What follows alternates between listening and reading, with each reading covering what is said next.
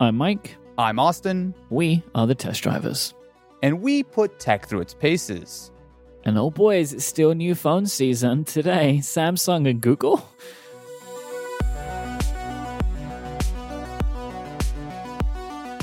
Okay, so there's a lot to talk about this week. First and foremost is by far the biggest announcement that we've seen all year, really, which is the brand new Samsung Galaxy Z Flip 5G. Can I talk about that again? Is that okay? It's not a new announcement. We got it in the last one, but you bought one. That's the new announcement. Is you bought it. That's this is our Exactly. follow up. Look, this is the only thing. I mean, look, we're going to talk about like Pixel and Note. Who cares about boring old school phones? I got a brand new Z Flip with my name on it. And this morning I got the shipping. By the time that this podcast goes live, I will probably have ascended to the 5G Z Flip gang. That doesn't have the same ring to it. Do you even have a 5G plan? I do actually. So that's actually uh, both of my main plans. So I currently use Google Fi on the Z Flip. Uh, it just works with 5G. It's really no problem, and it's sub six as well, which is perfect because I can't get higher than that on the Z Flip. But yes, I should be able to drop my SIM card straight from my Z Flip to the 5G and have no problems. Oh, nice. Well, I'm very excited for you for, for your your marginally faster phone that you're gonna get. it's okay. I'm excited that I have less money in my bank account now because honestly, that was really bugging me. I was like, you know what? I haven't given Samsung quite enough. Yeah, gotta get it out of there. I guess they announced some other phones though. I mean, I don't really care about a Note or something when there's Z flips, but uh, I, I guess Note 20. Yeah, maybe. We're going to talk about the Z Fold 2, which I think I'm just going to mention it now because the name is hilarious to me. Uh, uh, Z Fold. I, I mean, look, I've said Z Flip enough over the last six months that it's kind of starting to burn into my brain. But I don't really totally get why they have the Z brand. Like Galaxy Fold, Galaxy Flip. Like that seems cleaner. well, Z is folding, right? Like Z, because it like the Z, as I would call it, compresses, you know? Like if you look at the actual letter itself, it's like folding, True. you know? Funnily enough, it's like a, configuration of fold that Samsung do not have, right? Like a it's more like the the Huawei phone, like that kind of weird folding in and out. yeah, But the thing yeah. that I find funny about is I find two things funny about the name. One, it's now got three brands: the Samsung Galaxy Z, and then it's either flip or fold, right? So you've got three tier brand tiers before you get to the name of the phone, right? so we have Samsung Galaxy Z Flip, Samsung Galaxy Z Fold, but this is called the Galaxy Z Fold 2. Like there was no Z Fold 1. right? Oh, that's a good point. Galaxy Fold to Galaxy Z Fold 2.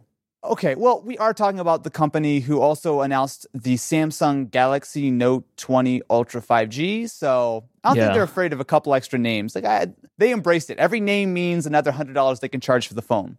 Oh, that well, all right. I want to talk about the. we're going to talk about pretty much everything that that that Samsung announced, um, but we should st- actually start about the stuff that is available, the stuff that I think you actually have, right? Like you have Yes. the the Note 20 Ultra. Do you have the regular Note 20? I do not have the regular Note 20, Right, just so the Note 20 Ultra. the Let's Ultra. start yes. with the Note 20 then, because we we don't have that, right? And I think that it's maybe an interesting starting point because I literally cannot understand why this phone exists, ex- except to just fill a price point. I, I don't get it. It's a thousand dollars. It has a plastic back, which I I find that so egregious, Austin. Like, I really think that that is unacceptable. Like, so there are other things that they do here which are weird, right? Like, there is no high refresh rate screen. It's 1080p at 60 frames per second maximum. crazy. It has a 30 times zoom, not 50, not 100. But again, like, who cares? Like, it has a 3x telephoto, which is fine, I guess, because it doesn't have one of the periscope cameras in it.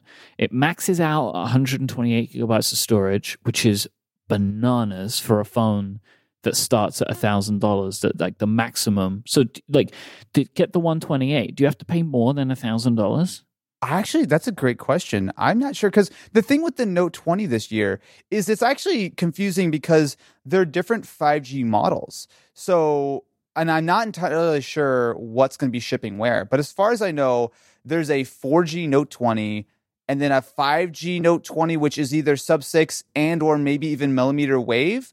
I know that there's different weights listed for the sub six and the millimeter wave. So it's like I don't even know what pricing they're going to charge for the individual 5G models. Just having a quick look around, it looks like they're only selling it in 256 and it's non-expandable.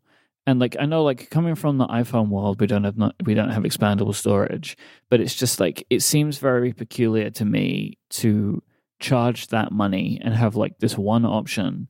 But the plastic back thing just really it really kind of it pushes buttons for me in the wrong kind of way. Like everything else I, I, that I don't like about this phone, I can kind of be like, ah, they're bad decisions. Like a 60 frame per second screen, like a 1080p, it's like, okay, that's annoying, but maybe, maybe a lot of your customers won't notice, right? But the plastic back thing, like the, that phone has a weakness point. I cannot wait for the JerryRigEverything durability test on this phone. Is this phone gonna break? You know, it's gonna be crazy if it actually does better because like the plastic doesn't shatter the way that the glass could. It actually might be interesting. I know, but like, so like you know, uh, Zach at Jerry everything. Like he, I, there's, he just did uh, the Nord, and the Nord broke because it's plastic, so it didn't have the like integrity. I just think a thousand dollars. You expect a certain level of of premium, and I'm just not sure that this phone is delivering on that. It's not. It just is not. Now, of course, we don't have the phone in our hands right now. But if you look at the Note 20, even compared to something like the Galaxy S20, which technically is the same price, the base model, although you generally speaking can find it for a decent bit of a discount right now. Yep. So you have a 1080p 60 hertz display compared to 1440p 120, right? What's the size of the screen on the regular S20? So the standard Galaxy S20 has a 6.2 inch display, whereas the base Note 20 has a 6.7. So it is a smaller phone, but the S20 really shares a lot with that base Note 20, right? So it has pretty much the same array of cameras. I believe that the Note has a slightly more zoomed in telephoto. Right. So instead of being, oh, actually, no, you know what? I'm a complete liar. They're the exact same. Literally across the board, How ultra wide, you. wide, and telephoto. How dare you mislead the test driver's audience? Disgraceful, like- Austin. I, I just don't understand why the Note 20 exists at the price it is. They, they shouldn't have made. They should, shouldn't have made it. They should just. They should have just made the Note 20 Ultra, and that should have just been the Note. Right now, this is not a completely fair comparison. But right now, if I want to purchase the Galaxy S20, I can buy it for $700 on Amazon right now. It is a phone which is a few months old, to be clear, but I would say spec wise is at least on par with the Note 20. And in some ways, like the screen, is significantly better. Sure, it doesn't have the S Pen, sure, it's a little bit smaller, but that is crazy town. Crazy town. How town. much of a selling point is the S Pen? Okay. So I have actually not, in full disclosure, I have not used as my exclusive daily driver a Galaxy Note since the Note 2. I did use the Note 5 for maybe like a month or so, and I've sort of used all of the notes sort of in between, sort of as like sort of review samples and whatnot. But as far as actually setting up, living in the device full time, it's been a long time. And the only reason, even back then with the Note 2, that I switched over to it was because at the time that was the biggest screen you could get on any phone, pretty much, period. And that was something I was really interested in. Because that was Note's the Note thing, right? Like that's where the phablet name came from, and the Note really, without the Galaxy Note, we may not have phones the size that we do today. Like it was Samsung were really pushing the envelope as to what uh, the size of a phone was at that time, and many people laughed at it the same way that many people laugh at foldable phones now, right? But like, I believe, as you believe, right? It's obvious in the show, like that Samsung are continuing to innovate here and are doing it better than anybody else when it comes to folding and the way that they did with screen sizes. But I just think that the S Pen, like, I am uh, convinced that there are many people who are like devoted Note users who use the S Pen. Like, I, I'm sure of that. But really, for the Note 20 over the S20, you've got to want the S Pen so bad that you're willing to take a worse phone for more money. Yeah. That's a tough sell. And I'm not sure that that's that there are that many people that would want that. And my expectation would be that people that really love the Note line, the Note 20 Ultra is the one that they would want. I mean, it starts at $1,300, which is unbelievable that we're at getting to these levels now, and that's just normal for what a phone costs. But, you know, like I do, I completely understand the argument that we've spoken about on this show before of like, our phones are so much more now than they've ever been. They are uh, everything in our lives, right? They, they're everybody's main computers. You know, they do so much. They unlock so much thing, uh, of the world to us, right? Like your smartphone at this point, like we're getting high concept here, is almost like an extension of you, right? Like Yeah. it is an important tool in many cultures, like in in in the world these days. So, like, I understand that, like you want to keep putting new features in them and you'll drive the price up because in theory you keep making them better but $1300 is a lot of money. I actually am surprised because i thought it was going to be more um, Yeah. but it's still a lot of money. But for that money you get a decent package here right? So the camera looks good um, the the screen is 6.9 inches and they've really made the most of that. Like it looks fantastic in the body, right? It's like no bezels. It really Mhm. looks great. They've achieved a nine millisecond latency on the S Pen, which is the same as the Apple Pencil and the iPad Pro, which I think is technically quite a feat from Samsung to achieve that. Um, not just in the the Note package, but at all, right? Like Apple seemed to put a lot more emphasis on that as a thing for them. Um, and I can imagine it was really difficult to get that to work, but they've done it. Uh, but like, but then you know, I, I think some of the decisions that Samsung are making, like around the cameras, I think are making the experience of the phone worse. Like, I think that the camera bump is egregious. okay. So I've kind of so to be clear, as of recording this, I've only had the Note 20 for a little over 24 hours. So it's still early. But my first impression was like, oh my God, this camera bump is massive. Like, I mean, I don't know. I probably should measure it. It looks like it's maybe a third of the thickness of the phone. Like, it Mm. is huge. It is by far the biggest camera bump I've ever seen. Now, to be fair, it's not all bad. So the actual size of the phone means that like it actually doesn't get in my way when I'm using the phone. So like my hand sits underneath the bump when I'm holding it normally. If I rotate it over to be landscape, it actually sort of serves as like a little rest for my finger to kind of sit on. It's not that bad. But the problem is when you stick it in your pocket, you got this huge bulge, which is not um, the most flattering thing. And on top of that, when you set it down on a table, I me hear. I'm gonna, I'm gonna, I'm gonna try this. This is a bad idea. Can you hear this? That's the sound of me touching the note because it is so lopsided with that huge, huge camera bump. And like, I understand the idea of like, how often do people use their phones flat on their desks? But Yeah. the, my thing is not. All right, so I want to be uh, like uh, again. I'm thinking about this as an actual user of devices, right? It's not that the camera bump makes it wobbly. How thick is it going to make the case that you put on your phone? Then how Mhm. thick does that make your phone? Yep, exactly. So uh, the other aspect of this is, of course, that S Pen, which, look, I am obviously not someone who uses the S Pen that often, but I assume if I'm constantly making notes and really enjoying my note, I might want to leave it flat on a table and try to write on it. But it is almost impossible because the phone rocks so much as soon as you get anywhere near the left corner with the S Pen. Mm. Now, uh, look, I, I talked a little bit about this in the This Is video we did. Yeah. I do think that camera bumps are getting bigger and they're getting bigger for a reason.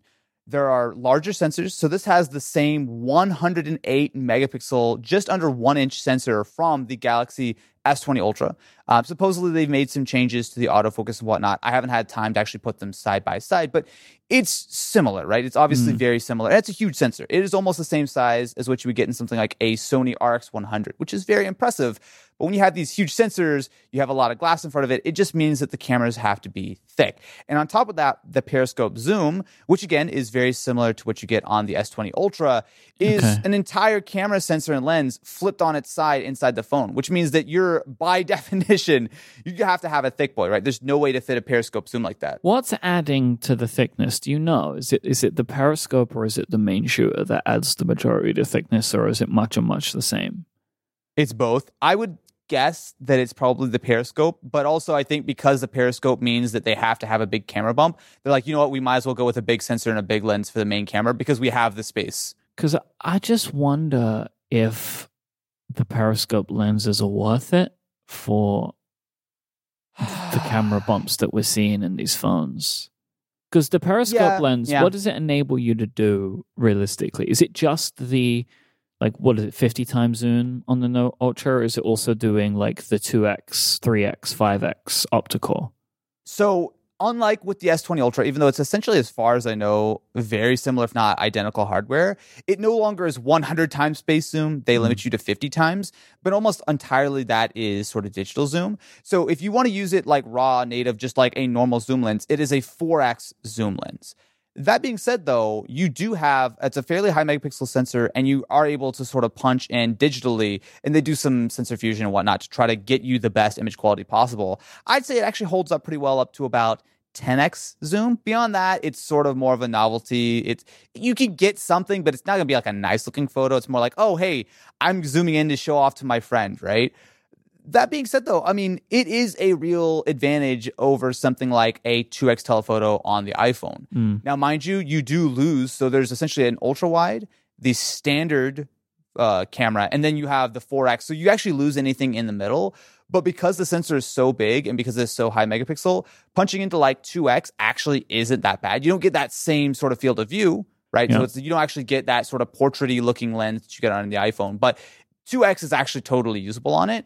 Mm. And going up to four, I do think gives you some real advantage. So I'm not a huge fan of the camera bump, but I do think that that is a real selling point. Of this is probably the best zoom lens I've ever used on a phone, and it, it, it does deliver. Like I mean, it is legitimately impressive how close you can zoom in and how good the stabilization is on a photo from a smartphone.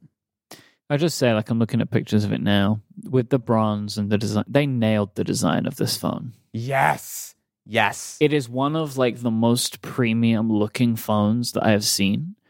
And so it's like this is kind of another reason why uh, I'm doing it again. I'm so annoyed about the Note 20 and like the plastic back because they've put all Mhm. this effort into really making something that looks so premium, and then they charge you a premium price for the for the, even that model, and it doesn't come with the materials that you would expect. But anyway, but going back to the to the Ultra, like it looks fantastic. I I like that they I like what they did with the camera array itself, like. Um, as you were saying, like, like on the iPhone, right, making the lenses all look the same size. It, it's Mhm. it's a nicer look that like them being the same size and shape than they had on their S20 with like the circles and the rectangle. Like it looked a bit weird. I like the feel of the note, right? So it's Mm. actually got this sort of matte glass finish, which feels excellent. Also, something I'm really curious about once it goes through the JerryRigEverything test. This is, as far as I know, the first phone with a new generation of Gorilla Glass. And uh, while I'm not going to scratch up my Samsung review loaner to, to find out if it really does have deeper grooves at a level seven, but I would I wouldn't be surprised given that they've made a lot of sort of hype around this is sort of the mm. best Gorilla Glass yet. This, at the very least, it is an improvement. And of course, that Gorilla Glass, I think it's like Invictus or something. I think they have some weird name for it. But the Gorilla Glass on the Note 20 Ultra doesn't apply on the Note 20. It just has standard old Gorilla Glass. So it's just like I'm assuming that whatever this glass is, we'll also see it on the iPhone this year. probably. Well, a- Probably. Apple, they invested a bunch of money into Corning a couple of years ago. there's no way they don't get the latest and greatest Mm. of whatever this is, if it in fact is better. But uh, I mean, look, eh, pretty consistently, Corning is able to be- make better and better glass that's less scratch resistant or more scratch resistant or more. I keep wanting to say more breakable, but probably less breakable would probably be what they're actually going for. Less breakable is what you're looking for. Yeah, don't. You should never be in charge of glass manufacture. Guys, I think it's a little too good this year. I think we can save a little bit of money. Just uh, water it down. It'll be fine. Let's put a plastic back on it. That that was showing. Oh, oof, oof! I felt that one. So what? When is this thing available? Is it a couple of weeks time? So it goes on sale on August 21st. So that is for both the Galaxy Note 20 as well as the Huh. Note 20 Ultra. Um okay, so I like the Note 20 Ultra a lot. And like you were saying, even though it is $1300 and I can't believe I'm about to say this with a straight face, I don't think it's actually as expensive as it could have been, right? It is $100 cheaper than the S20 Ultra when it launched. And in pretty much all ways it is equivalent if not better. The design is fantastic. The amount of bezels that this phone does not have is crazy. I mean, it is hmm. such a minimal, minimal bezel. I mean, this is Yep. all phone, tiny, tiny hole punch. Very premium feel. I think Samsung, this is actually my favorite implementation of the curved display. So Right. it is a curved front, but it's sort of, it's not very symmetrical, but that's a good thing. So like if you're looking at the side of the phone, it's obviously hard to describe in a podcast, but I'd say maybe 30% of the phone of the curve is on the screen. Then you have your little kind of like ridge for the actual frame of the phone. And then the back glass is curved much more. To me, that's a really nice sort of usability thing because I'm never a huge fan of curved glass screens because I feel like I'm always sort of accidentally touching things. Mm. But with this, it's a subtle enough sort of taper, I suppose, around the screen that it works well and doesn't really get in your way when you're using the phone. But you also have the very nicely wrapped around back glass, which means that it fits well in your hand and it's not super slippery, especially considering that it's matte. The design is. I, I don't think it's a wild thing to say. This might be the nicest piece of hardware that I've ever used, period. It is incredibly, incredibly premium. And I have essentially, besides the huge camera bump, no complaints about the way that they've built this Note 20 Ultra. This episode of The Test Drivers is brought to you by Pingdom from SolarWinds. Do you have a website? Does your website have a shopping cart, registration form, or a contact us page? If you answered yes to any of these questions, you need Pingdom because nobody wants their critical website transactions to fail. This means a bad experience for your users and could mean lost business for you. But the good news is you can set up a transaction monitoring with Pingdom. It will alert you when your cart checkout, your forms, or login pages fail before this affects your customers and your business. Pingdom will let you know the moment that any of these fail, anytime there's any problem, in whatever way works best for you. You can customize how you're alerted and who is alerted depending on the outage severity. Pingdom cares about your users having the smoothest site experience possible, and if disaster strikes, you'll be the first to know. It's so easy to get started. Just go to pingdom.com slash relayfm right now and you'll get a 14-day free trial with no credit card required. Then when you sign up, use the code TESTDRIVERS at checkout and you'll get a huge 30% off your first invoice. Our thanks to Pingdom from SolarWinds for their support of this show and Relay FM. So it wasn't all phones from uh, Samsung because this is part of their unpacked. Uh, I actually, uh, I'm uh, going to be all truth here. I didn't watch the event. I watched a bunch of recaps. that was a good call, my friend. yeah, It was, I mean, look, I'm not going to hate on. uh, Obviously, these are difficult times to pull off a a really smooth, well running, entertaining event. But um, I, I- it was a little uh cringy, as the kids say. It was a Mm. little bit rough at times. I never watch full Samsung events anyway because I don't like Samsung's marketing model that they do, where as soon as their event starts, they immediately want to push you to somewhere else. So, like, as soon as their event starts, that's when the embargo's up for any hands on. So, as soon as their event starts, really what I'm going to go and do is watch the videos from some of my favorite YouTubers instead. Yep. And then what I'll then do is wait until it's over. Uh, I'll watch uh, like uh, The Verge do, do great recaps where they basically take the entire thing and cut it down into nine minutes. I watched that, and then went back and watched the sections of the the keynote itself that I cared about the most. It's like I never watch a full Samsung uh, event because I think that most of the time too long. Uh, a lot of the time I don't actually want to watch all of it. Um, and Mhm. also, they they are immediately trying to take my uh, attention somewhere else, which I find kind of quite peculiar.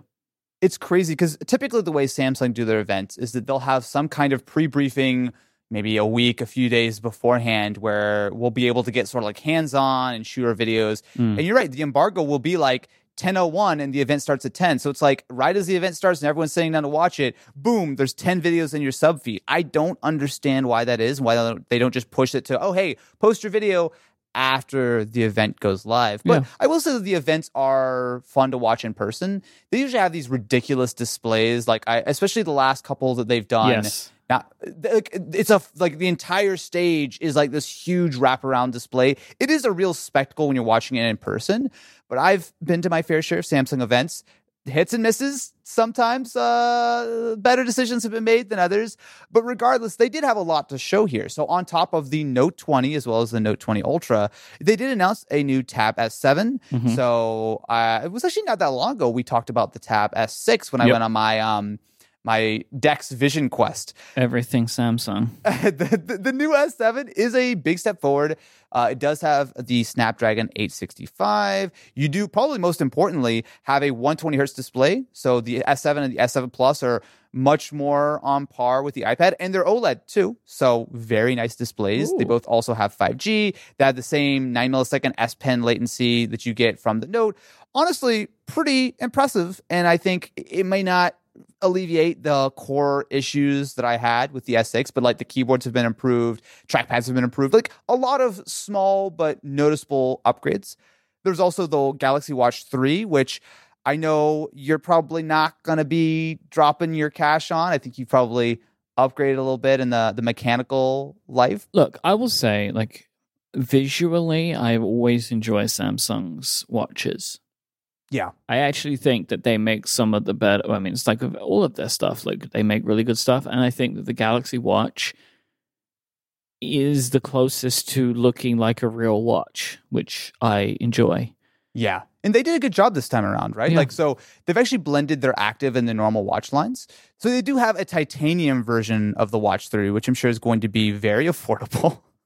but Mm. it's it's it's a nice upgrade. There are a few things that kind of move that watch forward, but I think what was more exciting to me on the accessories side are the new Galaxy Buds Live. The beans, right? Like this is the meme yes. about these.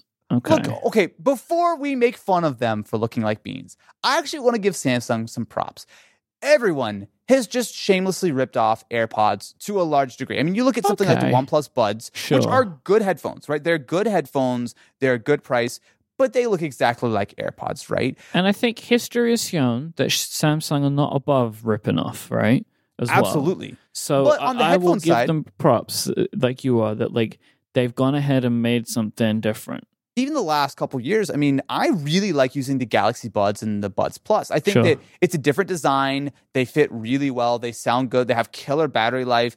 The wireless charging in the case. Like, I mean, there's a lot going for those Galaxy Buds, especially because you could buy the Galaxy Buds Plus. I think they're technically like 150 $160, but like they're on sale for like 120 130 bucks all the time. Love them. Honestly, the headphones I use most, with maybe AirPods being a, a second. But the Galaxy Buds Live are a completely different concept. So they do now have active noise cancellation. The only downside is that it's a open type of noise cancellation. So instead of having rubber tips, they're more meant to kind of like fit in your ears. They have like little like wing tips to hold themselves in, but essentially it's meant to sort of drown out some of the bass frequencies, like sort of the droning of a plane or something, while still allowing you to hear, you know, announcements and, and people talking to you. I don't have the buds yet. So these are, I think, actually coming in tomorrow or the next day. So I'll have them fairly shortly. But I think it's a very interesting design. And on top of that, they're $169. So Yeah. not super expensive. Yeah, I mean, I've seen some reviews and they're pretty mixed. So, like, it sounds good. The active noise cancellation isn't that great, but the battery life is good, and they, you know, they sound pretty well. I would be really keen when you do get these in. Like, realistically, how easy are they to get out of your ears? Mm-hmm. Because it looks like that they would be trickier. There doesn't look like there's anything to grab onto as such to like take it out of your ear. So like I'm kind of keen to to understand what that experience is like. Like most other even you know even the Galaxy Buds, you could kind of grab them by the little part that Yeah. sticks out, right? They've got like a little small like circle or a disc you could call it maybe on the outside that you kind of grab them with, right? Because it's like Mhm. it's sticking out of your ear more. But this looks like it kind of kind of just goes in. Yeah, I don't know. It's a bit bit bit weird. I do like the look of them though. I feel like I every, know. I mean, the buds are probably the closest, but like pretty much all Bluetooth headphones that are fully wireless are uh, samey looking. These look totally different. They're much more flush in your ear. You have more colors. Um, I- I'm very interested to see, and supposedly they do sound pretty good. They have like three different microphones. Uh, you have like accelerometer. Like there's a bunch of stuff that's built in that theoretically will make them good. They still have wireless charging in the case, which is an absolute sort of killer feature for me. I am always though with any pair of fully wireless earbuds. My main test is does it fit in your little like coin pocket in your jeans? That's always my test. If it doesn't fit there, instant fail. I don't want them. I never put anything in that pocket. Dude, it's perfect. It's perfect for AirPods, No, because Galaxy Buds. My phone goes in that pocket. Like the big pocket, not the little pocket, right? Because usually the the coin pocket's on the right hand side, and that's where my phone goes, and I don't want anything getting in the way. Um, the the, the Buds Live in the ear, they they almost look like a hearing aid. It's not like I'm, you know, I, I'm not saying it's a good or a bad thing, but that's they look more like that than they do earphones. True. Well, I think it's the beige color that kind of sort of pushes it a little bit over the edge there. That I, you know what, I, I bet that's part of it for sure because they're showing off the bronze, the bronze, so like it's meant to look, but like you know, like a, a, a hearing aid or even something that you would wear um, if you were doing TV or or you you know like yeah, you, you had that kind of like in ear thing. It looks a little bit more like that than typical earphones. And I think that maybe it's potentially Samsung taking design cues from somewhere else, like a perfectly valid, you know, like the people, mm-hmm. this is how, you know, hearing aids have to be comfortable over long periods of time. Um, and yeah. so maybe there's like a, a part of that to it, but like it definitely reminds me more of like a hearing aid than an AirPod. Yeah, I, will be curious. I really want to try these. My expectation is I'm probably going to like them a lot. I really like the way they look. I like having a little bit of ANC. I don't really care that much. I, I want to know how well they fit for long periods. I feel like over the last six months or so, I used to be someone who like would put in like headphones for you know 30 minutes an hour at a time but i wouldn't really actually walk around with like one earbud in very often. But lately i've been finding myself more and more often just walking around in my day-to-day life with at least one earbud in even if i'm not always listening to something but just sort of having that available. And i like the idea of having something which is a little bit more open that's not sort of completely closing me off to the outside world. So yeah we're in different camps here. Oh really? How, wait so how do you do it well, I mean, I'm I'm wearing my AirPods Pro a lot and just having noise cancellation on. I mean, this is oh. this has been an oh. effect of like being locked down more. Mm-hmm. You know, it could like so. For example, at home, like it can allow me and my wife to kind of live our own lives a bit more independently, rather than True. being concerned about one disrupting the other. Because we could just put our AirPods on, just turn on noise cancellation, and it just gives you that little bit more like audio buffer from other people in your life. Well, so regardless, the Buds Live are sort of low key one of the products I'm most excited to try, uh, especially with that clean new Z Flip 5G. I feel like it'll be a great combination. Can we talk about? I mean, I don't know. This is definitely going to be something I want to come back to. Android apps on Windows via Samsung devices. Yo, yo, what was that? right? Like, this is wild. Like, it is fascinating to see Samsung and Microsoft in such close collaboration it yeah. makes a lot of sense for those two companies because they're kind of plugging holes that each other has. But like, mm-hmm. even though Microsoft are in the phone making game again, I guess apparently maybe at some point, and Samsung make PCs, the, the, the dominant players in each field that they reside in is in the inverse, right? Like Samsung yeah. have the phone market, Microsoft have the PC market. So it behooves them both to find ways to work together because basically like the, with a lot of the stuff that they're doing between Samsung and Microsoft, they are creating competition to what Apple's doing. Absolutely. They're giving you a more rounded experience, phone calls, messages on your PC, and then also giving you apps on your PC from your devices and, you know, doing things differently to what Apple's doing, but I think in some ways more interesting. So, when I was spending time in the Samsung ecosystem, I was impressed with how good the integration between the Samsung laptop side as well as the phone side really is. Obviously, part of that is just the fact that Windows does generally work pretty well with yep. Android, but some of the stuff that Samsung has built on top of that to really hand things over, and especially with this new initiative to try to bring more of the actual Android apps onto Windows and you see things like wireless DeX with like Miracast. Like they're doing a lot to kind of push the envelope. And it seems like it's a complete no brainer, right? I mean, like you said, Samsung and Microsoft are in their respective fields either number one, if you look at their sort of main dominance on the mobile side or the PC side, but if you flip it, they both kind of need each other to sort yep. of pull themselves up, right? Because you look at from Samsung's perspective, and there have been a lot of rumors lately that they are currently like renegotiating a deal with Google as far as how much they're going to push Google services versus their own native Samsung, like Bixby and Galaxy Store and whatnot. It makes sense to say like, oh yeah, okay, you know, we'll be talking to you, Google. You know, obviously we need you for Android, but uh, hey, Microsoft, how uh, how you doing? And it is kind of hilarious, really, like because they're all talking about this. Google never gets mentioned. You know, like Google is ignored in all of this. When you got to pay to play. it's it's very funny, right? Like it's like, oh, the power of Samsung and the power of Microsoft coming together, but let's forget about the fact that Google's in the middle. Google's like, hey, wait, what about us? We made your operating system. It really shows, I think, honestly, a, a failing on uh, Google's part with Android. They let Android slip away from them, and you know, you Mm. can say that that was a positive or a negative. I think it's there's, there's two different timelines, and we don't know what would have happened with the other one. But they, you know, they really like Samsung doesn't quote unquote need Google in the same way that Google needs Samsung. I think at this point. it's easy to forget. Samsung has been building their own operating system for years, Tizen. And that's what all the smart stuff, will, uh, like the, the watches and all that, run on Tizen, don't they? I think they Mhm. would struggle though still, um, if if they Yeah. were like if they had to pull a Huawei, you know, Yeah. and say like, oh no, it's our own store now. I think I think that would be that'd be difficult. It's crazy though that Google's main sort of leverage isn't the operating system. Is it's literally just the fact that oh It's yeah, we have the Play Store. That's it. That's Yep. it. That's the whole thing that they have. So obviously they need to be very protective of that.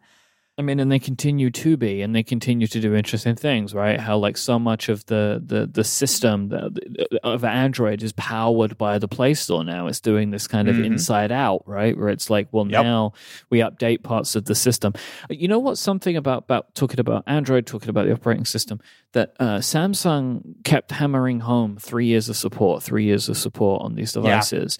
I'm really pleased to see them start to actually really focus on that as a selling point because it's important.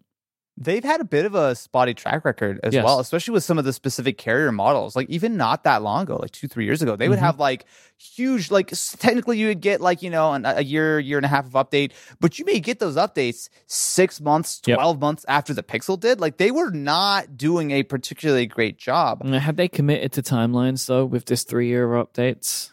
They were a little vague. Yeah. Um, I don't know if they've gone on record as being anything that's more specific. I also don't know if they're talking about operating system updates, as in like full Android updates versus security updates. My thought is it's probably more on the security updates because I know with Pixels, they generally promise two years of operating updates. So like full like Android, you know, 10, 11, 12, or whatever, but they'll give you three years of security updates, which I don't think is a completely crazy sort of compromise. And I know that Google, specifically with the Pixel line, they have gone above and beyond that already with some of the early Mhm. Pixels. So it's probably a little bit more than that. But it is good to see Samsung kind of stepping it up. Because look, if I'm spending $1,300 on a Note 20 Ultra, if I'm spending $1,400 or $1,500 on a Z Flip, you better believe I want my updates. I don't want this thing to be out of date in a year. Like, are you kidding me? It's, I mean, and there's two parts to that where it's like it's if you're going to keep it for multiple years or if you plan to resell it, you want to be confident that the phone's going to continue to get its updates so it retains its value.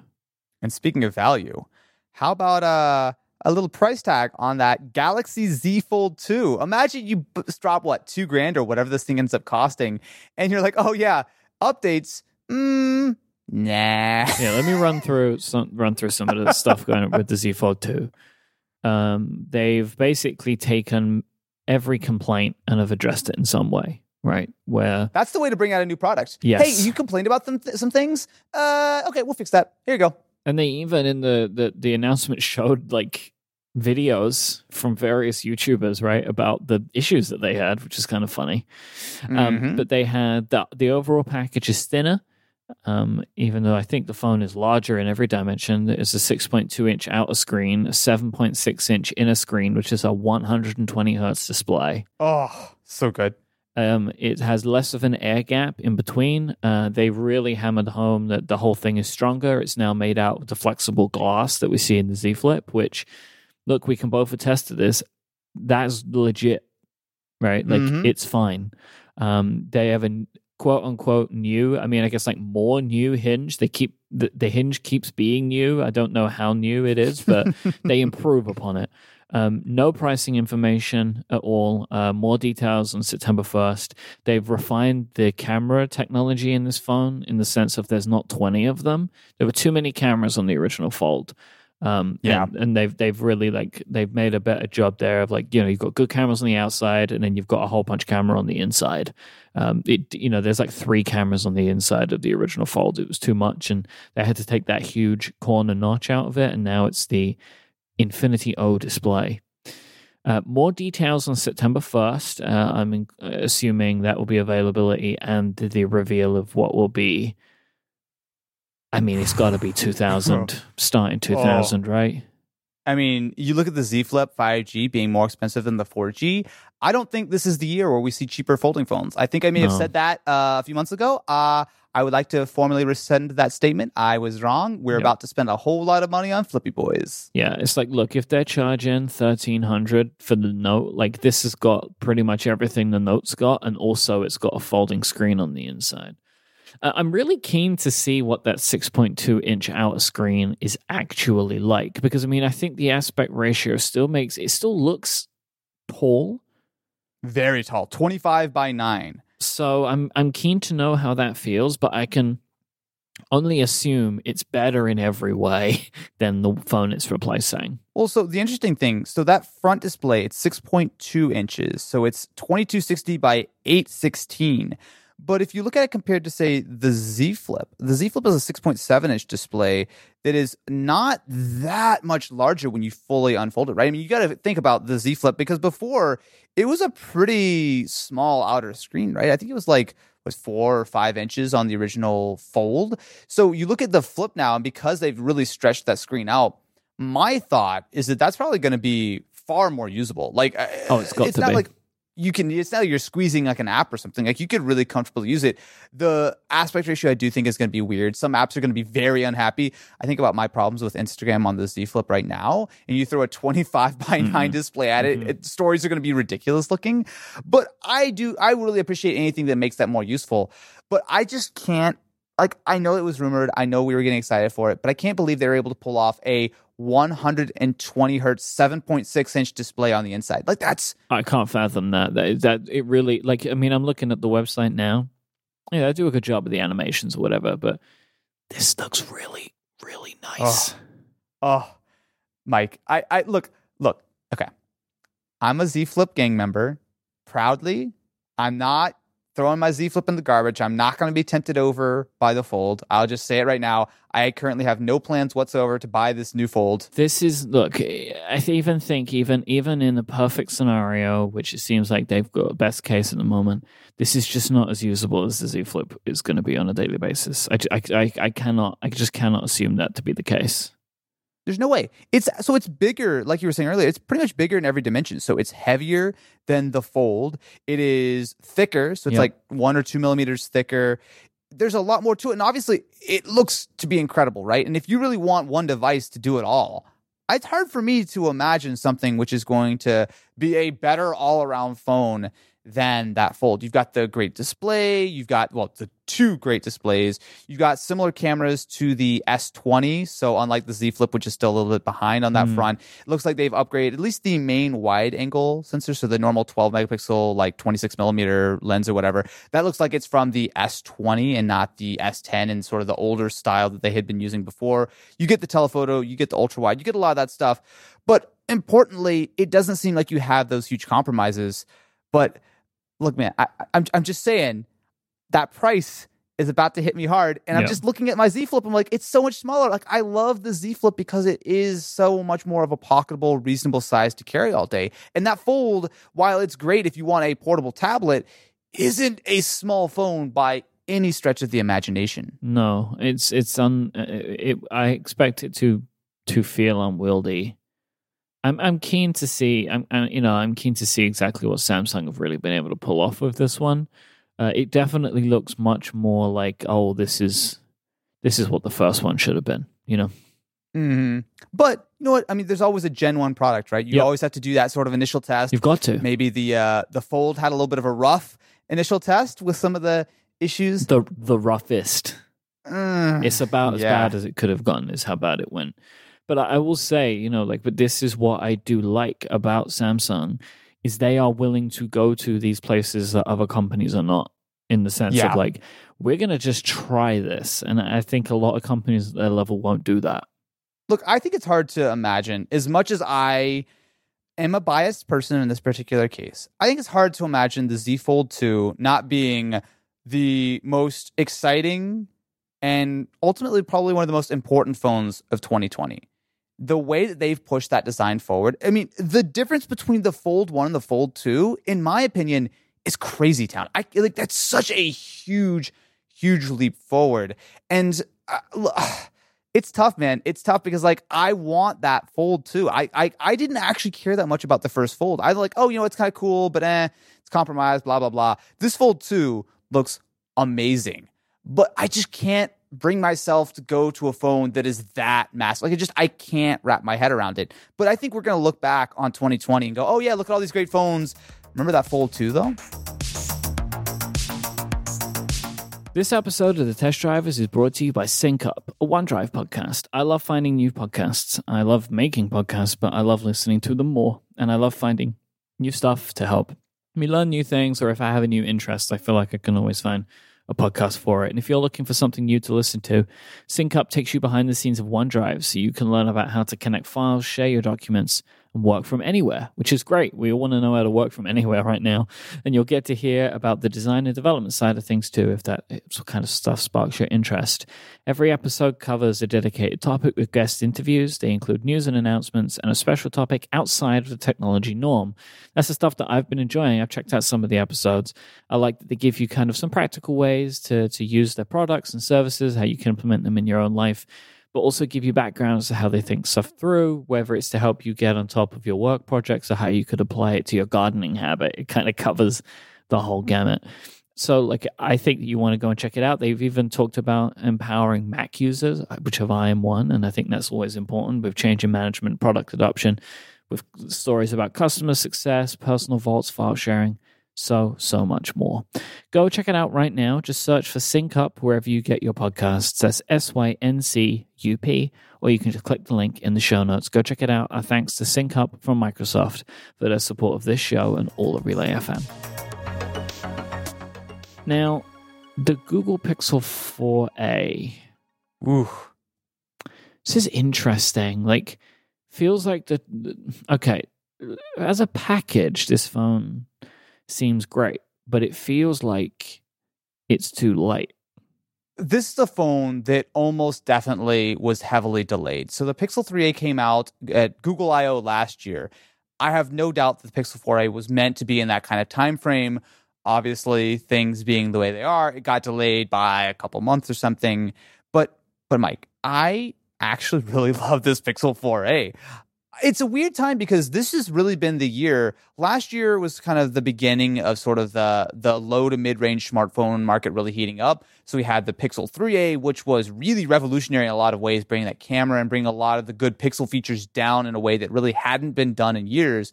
But this year we have not only the iPhone SE2, which I think is still $400, an incredibly good value of a phone in a lot of ways, even though it has some fairly large compromises. And then, of course, we have the OnePlus Nord, which it seems like it was so long ago at this point, but it was like hmm. a couple weeks ago, that brings 90 hertz and 5G and all these kind of crazy high end features, great camera and whatnot, great display. And it comes in at like $450, right? So you look at the Pixel 4a in that sort of sense. If this phone had launched a couple months ago, I think it would look like an absolute slam dunk. Now, I still think the Pixel 4a is sort of the best of these three phones for a lot of people, but it doesn't quite have that same sort of shine that it would have if they would have been launching this in like May or June. Yeah, I feel like that it would have gotten more attention and maybe would have had less stuff to compare it to. So mm-hmm. like you know it's three fifty, um, but it would have come before the SE, which you know I think the iPhone SE really surprised people. But for me, I mean, you can maybe try and convince me otherwise. But if I was in this market, I would maybe be more interested in the Nord than I would be the 4A.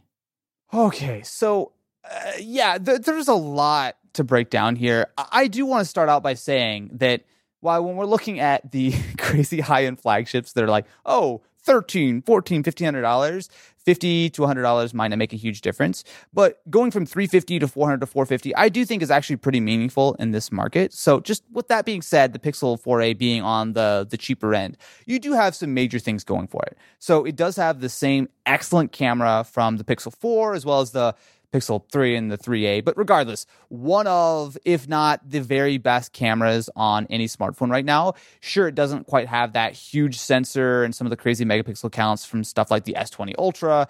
And it doesn't quite have, it's more of a personal preference thing, but it does generally, it's a little bit more like heavily processed than a lot of stuff that you get on the iPhone, which in some shots looks nice, in some shots looks a little bit aggressive. But that being said, if you have seen images from a Pixel, you know what you're getting. It is a very, detailed, very processed, very nice looking image, but it's maybe not quite as. Uh, I, I always kind of struggle with like natural because I feel like Pixel just kind of slightly over sharpens things and kind of cranks things up. But regardless, $350, the best phone camera you can buy, period. And I think it is in a league of its own compared to something like the iPhone SE or the Nord. Mind you, like the iPhone SE, it is only a single rear camera, so you don't have the ultra wide, you don't have any kind of telephoto or anything like that, which is a bit of an advantage for the Nord. Although, if I'm being completely real, the Nord has a okay telephoto and then like depth sensor and a macro camera, both of which are totally useless. Now, the design actually I really like. So it is entirely plastic. There's no color options like before. It's just one single SKU, but it feels really nice. And it's funny that we're talking about that Note 20 and having the plastic back. I'm like, oh, it sucks at a thousand dollars. But at $350, especially with the sort of matte feel, it actually, I think, really is pretty nice in the hand. Interesting. It's got a headphone jack and stereo speakers. That's pretty good. Stereo speakers more than I mean the headphone jack I'm personally is not a thing for me anymore because I have had to move to the Bluetooth lifestyle. So like I feel less of a need for headphone jacks. But if I hadn't moved, then I guess I would be happier about it. It's like a thing I like to have, but it's more so like, you know, I like the idea of I have it. Like I like I like that idea of I have a car that can do 160 miles an hour. Not that I'm really gonna do that all that often, but you know, it's one of those things like it's nice, but I mean, I'm never gonna complain about a headphone jack, right? I mean, that's always a nice feature to have. There are a few other things. So they actually have a pretty solid spec list in some ways. So it is powered by a slightly weak Snapdragon 730G. It can't quite compete with the Nord, and it certainly cannot compete with the Apple A13 inside the iPhone SE. It's fine. It isn't the quickest thing in the world, and it is not a 90 hertz display like the Nord, but it does have a pretty good OLED display. It's a hole punch. It, while it is 60 hertz, is a I would consider to be a good screen. Certainly much better and much larger than what you get on the iPhone SE. Mm-hmm. You get pretty good battery life too. So. I would say that is an area where it is miles ahead of the SE, which I think really struggles to get through a full day of use for most people. But then you're missing some things. So if you look at it compared to the Nord, you don't have 5G, which is maybe not the end of the world at $350, but that is certainly a downside. Uh, the night lack of 90 hertz, I think, is something which personally for me is a lot more noticeable because you can see that every second you use the phone, it's just smoother. But of course, the Nord is only available in some markets, it's $100 more. And you look at compared to the iPhone SE, it doesn't have that same level of processor grunt, right? I mean, that SE feels like it is going to be just as snappy today as it will be in three, four, maybe even five years. Whereas I will be very surprised if the Pixel is holding up really well three years from now. And then you're losing some of the higher end features like the water resistance and the wireless charging on the iPhone SE. So it's like it's interesting because all three phones, in my opinion, have like real selling points, right? They each have real advantages on why you may want to go yep. with one because it's camera, because of the price, because of the build. Like there really are major differentiating features. But I think because the Pixel is significantly cheaper, especially because it's got 128 gigs of storage standard, right? So if you try to spec an iPhone SE to that, it's actually $100 more. That I think actually is a pretty real advantage on mm. the. Pixel 4a. I like that there are options in this category. Again, you know, like when we start this yeah. episode talking about and complaining about the fact that, like, you know, these new phones are nearly fifteen hundred dollars. It's good that you have the lower end or the mid tier with some like actual real competition again. Like it's not mm-hmm. like, oh, I'll just get the iPhone SE because it's all I want in that price range, or like, oh, I'll just get the Samsung A29 or whatever, right? Like that you have actual phones that because like you know I was thinking I was just thinking to myself like oh where's Samsung in this but it's like oh Samsung have loads of phones in this price range Yeah. but th- Yep. you don't really hear about them very much so like I think it's good at least that we have three phones here which are good and they actually have marketing budgets put behind them as well right so like Yeah. they are also positioned to the world of like you have a good device here which is important to a lot of people is this the phone though? Like, is this the one? Like, the Hmm. 4A? Like, it's at this price range. Is this the one that people I- are gonna go for? I actually don't think it's crazy. Like I, I, I mean, again, I know you see. I think you've missed my question here. Not like, is it the right choice? And like, is it the one that's gonna sell? Oh, well, I actually, yeah, I think so. Yeah. The Pixel 3a, as far as I'm aware, significantly outsold any of the Pixel models from last year. It Well, the four, Probably- the four is bombed. Like they've actually discontinued it now. Like as of like two days ago, they they don't make them anymore. They've they've made all they're going to make, and now they've pretty much sold all they're going to sell, which is less than a year after it unveiled. Like that's not a good look for Google. No, no. I, I think it's easy to say the Pixel 4 line was severely flawed. And while the Pixel 3, I think, especially when you look at the XL with that huge notch, it wasn't really a very popular phone. But the Pixel 4 was just expensive and not amazing, especially when you look at like battery life and stuff. But the Pixel 3a, I think, was a good phone. It was a good price. It was a solid performance. It really kind of moved the needle in a real way for the Pixel line. Obviously, they took that seriously by continuing it with the Pixel 4a. I, I it's tough to say. It's really tough to say. I do think this will be a successful Pixel for Google. The fact that they've lowered the price, so it's fifty dollars cheaper than the Pixel 3a, I think is a real selling point. And the fact that they've done nothing but improve it, not massively. It's not. It's a little bit faster, which I think is probably one of the more noticeable things. But I like the design. The camera's pretty much the same, but that's still being pretty much the same. They were so far ahead that it's great. You got the the pure Google experience. You've got the years of updates. There's a lot going for it. I actually really like that Pixel 4a. Yeah. It's tough for me to pick one of these phones over the other because it's just so easy for me to say that you know there is absolutely a person in which each of these phones are great for. But you know what? When you put them all together, it's almost like why are you going to spend more? I, I like like honestly, obviously we are you know crazy people who have to review lots and lots of tech for a living. We're enthusiasts. No, we're enthusiasts too, Yeah, right? but if you if I'm looking at pretty much anyone, like literally between these three phones, I think almost everyone who needs a phone which is at least good enough to sort of last you a few years are covered, right? The Nord has the sort of more future-proof 5G. It has the excellent 90 hertz display, good cameras. There's nothing really wrong with the Nord except it's a No. little hard to find and it's a little bit more expensive. The SE, I think, is a very safe bet for pretty much everyone iOS, great camera, excellent processor, years of updates. Really, the main issue with the SE for me is the slightly outdated design, and by slightly I mean very outdated design, and the battery life. And with the Pixel, you're losing out on some of those premium features, like I wish it had water resistance and wireless charging and blah blah blah. And 5G would be nice going into the future, but at $350, I think Google made all of the right trade-offs and the right decisions. I'm I'm really torn. I think all three phones are legitimately excellent in their own rights.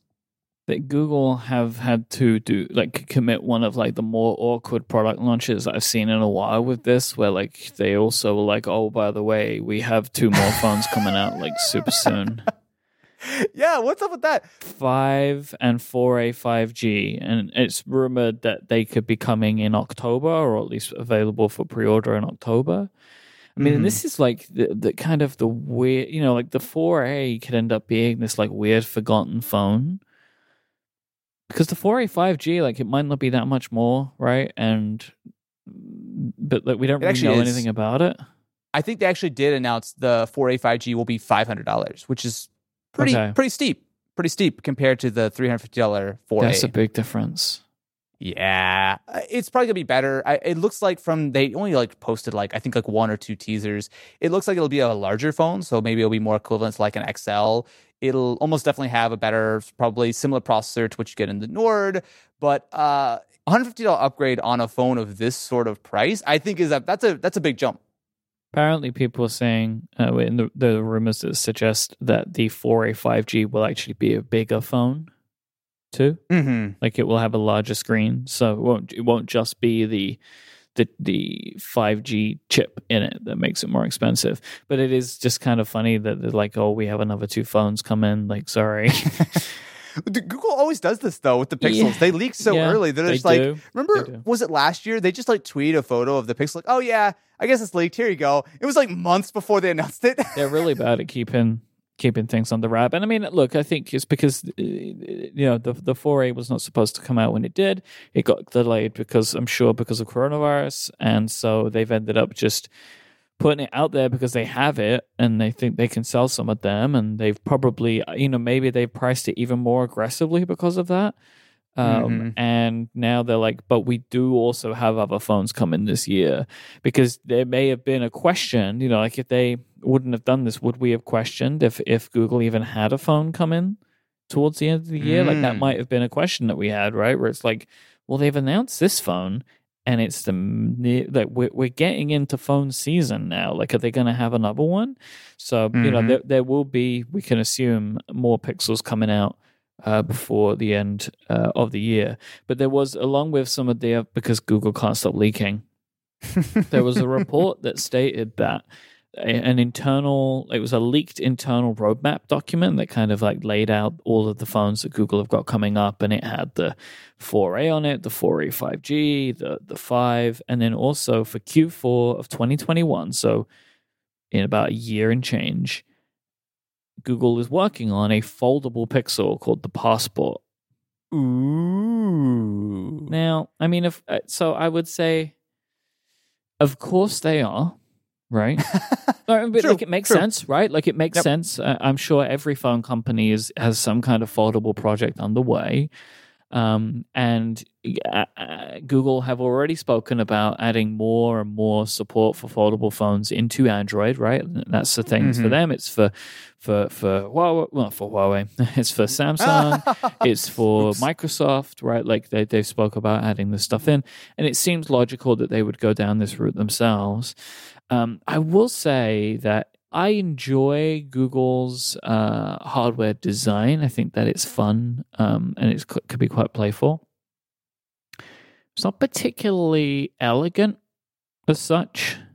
it works. It's very functional. Uh, Yes. they do a good job, but I don't think they're on the same sort of league as like a Samsung as far as industrial design. Like I think it is a little bit of a different tier. So I wonder what a foldable phone would look like coming from these people.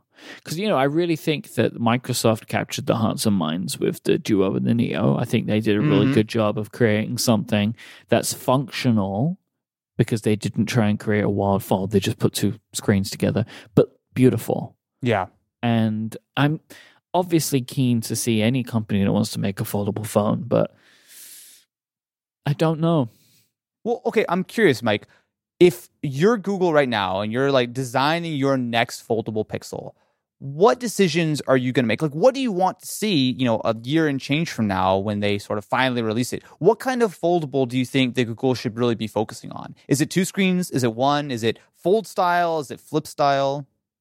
Yeah, I mean, Passport, the name Passport would suggest it is two screen foldable, but not Mhm. flip phone, right? It's it's more like a fold than a Z Flip, right? Yeah. Because Passport would indicate book, right? yeah. hmm I don't. I you know. I really don't. I really don't know. Like it, it. It feels like they could and probably would more easily be able to produce a dual screen device more like what Microsoft's doing than something like what Samsung is doing.